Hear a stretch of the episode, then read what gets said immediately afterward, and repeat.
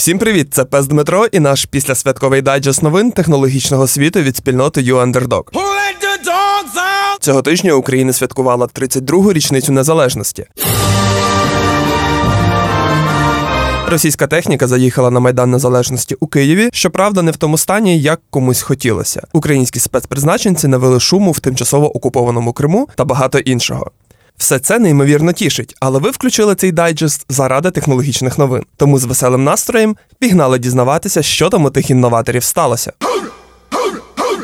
Підіймається до небачених висот. Для одного з найбільших виробників чіпів у світі Nvidia продовжується світла смуга у розвитку. Не так давно компанія потрапила до клубу трильйонерів.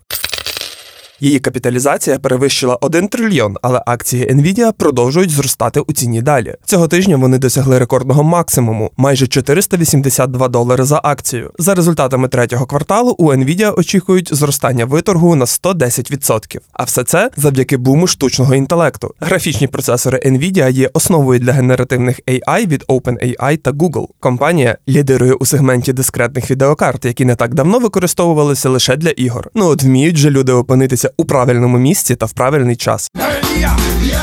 Європа. У Мета вас почули. Просив батько, просила мати, просили користувачі всього світу, але пощастило тільки Європейському Союзу. Тепер користувачі Інстаграм та Фейсбук зможуть обирати хронологічну стрічку у сторіс, рілс та пошуку, а не якийсь рандомний список, створений алгоритмами соцмереж. Не думайте, що Мета сильно турботливі люди працюють, або ж якось по-особливому люблять європейців. Просто в ЄС запровадили нові нормативи в законі про цифрові послуги. Тому для того, щоб продовжувати працювати в країнах Європейського Союзу, американській компанії треба відповідати всім правилам. Нововведення в стрічці — це лише частина змін, над яким працює тисяча співробітників Мета. На оновлення очікує і список рекламних оголошень. Зокрема, вже діють обмеження щодо показу реклами підліткам. Плюс одна причина Україні стати частиною Європейського Союзу якомога швидше.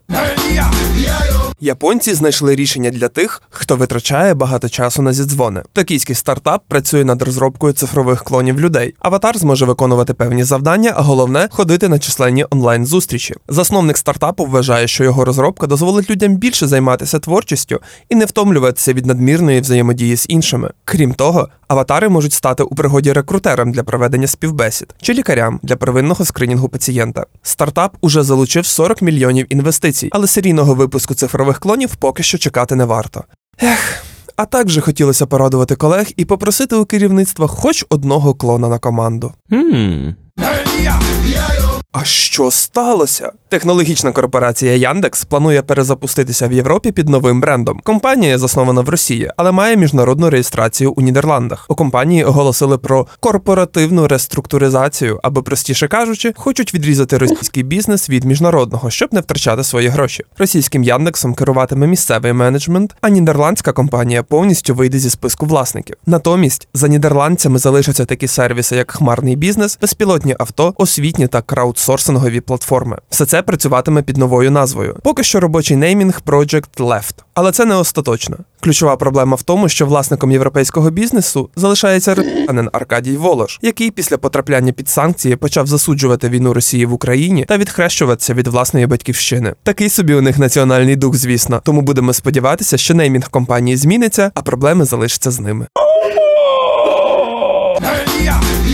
Ще більше дронів в Україну. Латвійський виробник безпілотників «Атлас» відкрив в Україні ар енд ді-офіс. Латвійці вирішили запустити у нас власний завод, щоб допомогти українській армії з дронами. Тому зараз шукають інженерів різних напрямків для створення місцевої команди. Латвійський «Атлас» працює з українським міністерством оборони ще з дві тисячі дев'ятнадцятого року. А з грудня двадцять другого року компанія поставила в Україну двісті дронів моделі «Атлас-Про». Загалом в Україну йде майже дев'яносто відсотків продукції компанії. Інженери, якщо ви нас слухаєте, го подаватися на вакансії. Віці, а вам просто передаю величезну подяку від всієї нашої країни.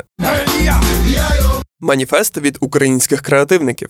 Українські креативні, діджитал, маркетингові та піар-агенції оголосили про призупинення роботи з компаніями, які продовжують працювати в Росії. Вже тридцять три агенції доєдналися до цієї акції та опублікували свій маніфест. Основний меседж цього маніфесту: У компаній було півтора року визначитися та вийти з російського ринку. Якщо вони цього не зробили, значить українці мають ігнорувати їхню діяльність тут. Тільки так можна докричатися до іноземців, які втратили свою гідність та продовжують співпрацю з ворогом. Серед компаній, яких креативники закликають ігнорувати, учасники списку спонсори війни. Серед них Nestlé, Ів Роше, Пі енд Джі, Unilever, Auchan та інші. Якщо хочете, щоб ваша команда приєдналася до ініціативи, вбивайте в пошуковику «Маніфест креативно-медійної індустрії», заходьте на сайт та заповнюйте форму. Наостанок хочеться тільки додати «Слава Україні!».